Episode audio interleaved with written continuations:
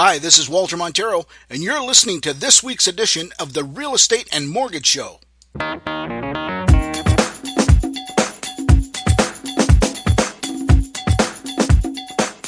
Hey folks, it's Walter Montero here, and welcome again to the uh, Real Estate and Mortgage Show. Again, we've been uh, sort of inconsistent in uh, putting out our episode. I've decided to make a commitment here to give you a daily podcast for at least the next 30 to 60 days anyway.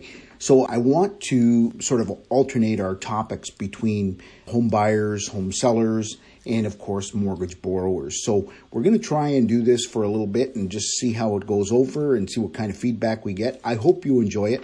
Again, we've done some research on coming up with some topics so they're quick. You can listen to them when you're, you know, a few minutes in the car and try not to make them too long. I'll try and keep them certainly under 5 minutes in and around that range. So I'll do my best to uh, to do that for you. So we're going to start off this week with the topic of rent own.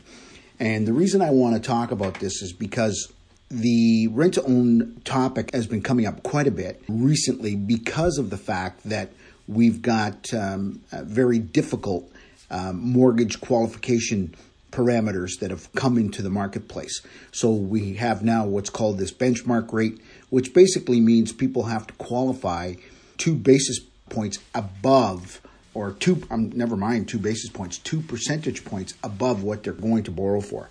So what you actually qualify for on a mortgage and what you're going to pay are two different numbers. But what happens is, is your ability to borrow has been greatly eroded because of these rules. So we're, we're noticing a lot more rent to own ads and signs kind of popping up. And we just want to make sure that people are, are aware of, of what's entailed in a rent to own if you ever get into a rent to own situation or if you're ever presented with a rent to own opportunity, the first thing that I would encourage you to do is, of course, to seek professional help. And I don't mean by professional mental help, I mean professional help by way of a realtor or a lawyer. Make sure that you have somebody that knows what they're doing especially in the rent to own arena, and not somebody that's, you know, just sort of dabbles in it. I mean, somebody that's really clear on it. And I mean, your best bet is obviously to go to a lawyer with the contract that's presented to you because there's a lot of things to know about a rent own. A lot of people think it's just as easy as, you know, they sort of mistake it with maybe no money down or, you know, I can go in and, and these people can help me buy a house, you know, somewhere down the road. And I'm not a big fan of this particular type of, of purchasing a property. I know for some people, sometimes it, it's necessary and it works, but sometimes it, it's just not necessary at all. Like I know in situations, especially last year, where some people got caught in situations where they bought a property, especially a new property, under the old mortgage guidelines, and then the new home closed in the new year with the new mortgage guidelines, so they no longer qualified for the mortgage. So what they did was they went out and, and sought out rent to own investors to help them through these situations. And I think, you know, if the math works out properly and these deals are properly structured, it's probably a good idea.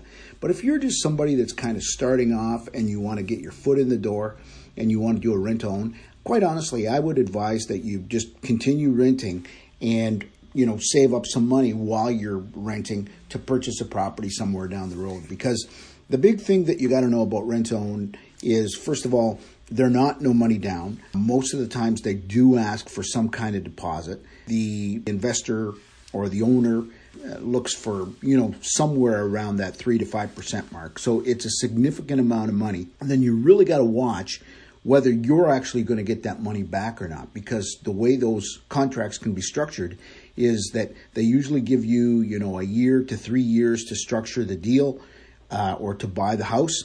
And if you don't buy the house at the end of that term, then you, you could actually lose that money. So be very careful with the way that is worded. The other thing, of course, is the actual rental amount that you're going to be paying. So what you need to recognize is that the rental payments or your monthly payments there's a portion that is the rent, and then there's a portion that's going to be credited towards the purchase of the property.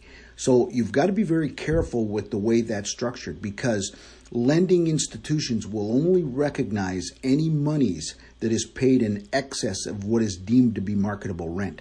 So if they're giving you, let's say, you know, you go out and rent a, a semi-detached home for $1,300 a month, and they're going to give you a credit for say $300 a month towards the the future purchase. That is not necessarily going to work out that way because like in our market here, thirteen hundred dollars a month is typically what a what a semi-detached property rents for. So you have to be very careful that money that you pay in excess is money that's in excess of the marketable rent. So they can't count any money below it. Okay.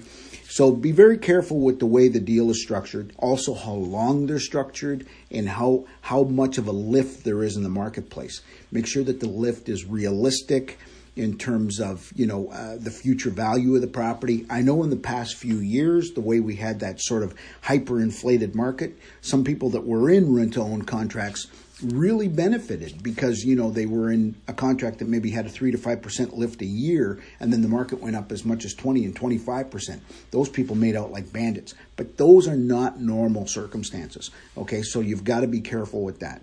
And then of course the big thing is the exit strategy. Okay? When it comes time to buy the property, is the property in fact worth what you've agreed to pay for it? Okay, because if it isn't and you require an appraisal in order to get a mortgage to get out of the deal, then obviously, or to exercise the, the rent to own, you're going to have a problem. So you've got to be very careful with the values. So maybe the proper wording in terms of, of making sure that the, that the value is supported by the, the current market value at the time of exit. And of course, with regards to a mortgage itself, not many lenders recognize rent to own contracts. So make sure that you get that duck in a row because at the end of the day, you could come to the end, have all that money paid out to somebody, and then not be able to find a mortgage company to take it on. Very, very careful. Okay. So, anyway, again, as I said, make sure that you go and seek professional advice before you go ahead with a rent to own contract. I know a lot of times these contracts are signed willy nilly because people are very excited about the opportunity, but I just say be very, very careful. And if you have any questions for me with regards to that, by all means, I'll be more than happy to help you. You can reach me at 519 624 9222, or you can send me an email at walter at maximumresults.ca. Anyway, that's our first episode. Sorry I went over the five minutes. We're at about uh, a little under eight minutes, but um, I'll try and keep them shorter next time. Thanks again, folks. Thanks again for listening to this week's episode of the Real Estate Mortgage Show.